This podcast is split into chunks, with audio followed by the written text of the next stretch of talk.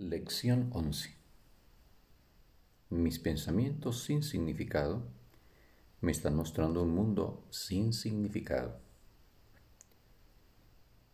De todas las ideas que hemos presentado hasta ahora, esta es la primera que está relacionada con una de las fases principales del proceso de corrección, la inversión de la manera de pensar del mundo. Parece como si fuese el mundo el que determina lo que percibes. La idea de hoy introduce el concepto de que son tus pensamientos los que determinan el mundo que ves. Alégrate en verdad de practicar la idea en su forma original, pues en esta idea reside la certeza de tu liberación. La llave del perdón se encuentra en ella.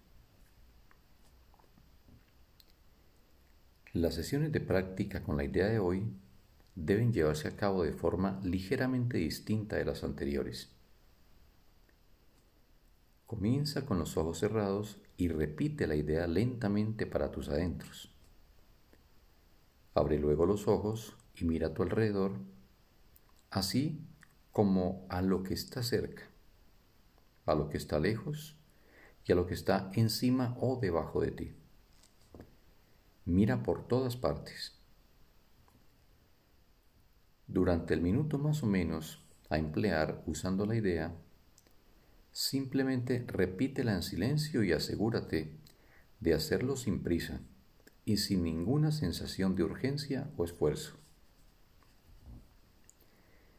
Para derivar el máximo beneficio de estos ejercicios, los ojos deben pasar de una cosa a otra con cierta rapidez, ya que no deben detenerse en nada en particular.